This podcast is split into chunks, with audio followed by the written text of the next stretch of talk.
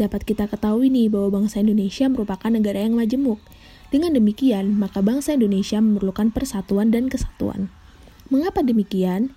Sebab jika tidak menerapkan sila ketiga yang berbunyi persatuan Indonesia, maka akan memicu permasalahan maupun konflik.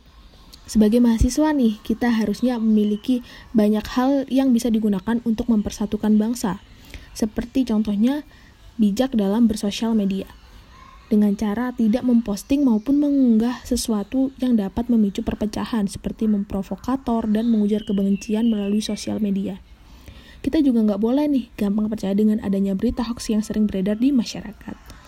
Kita bisa melakukan hal positif lainnya seperti membuat postingan mengenai pentingnya persatuan bangsa, pentingnya pendidikan keluarga negaraan, dan pentingnya bersikap toleransi. Bersikap selektif juga diperlukan nih dalam hal ini. Bijak dalam menggunakan sosial media merupakan langkah utama guna mempersatukan bangsa.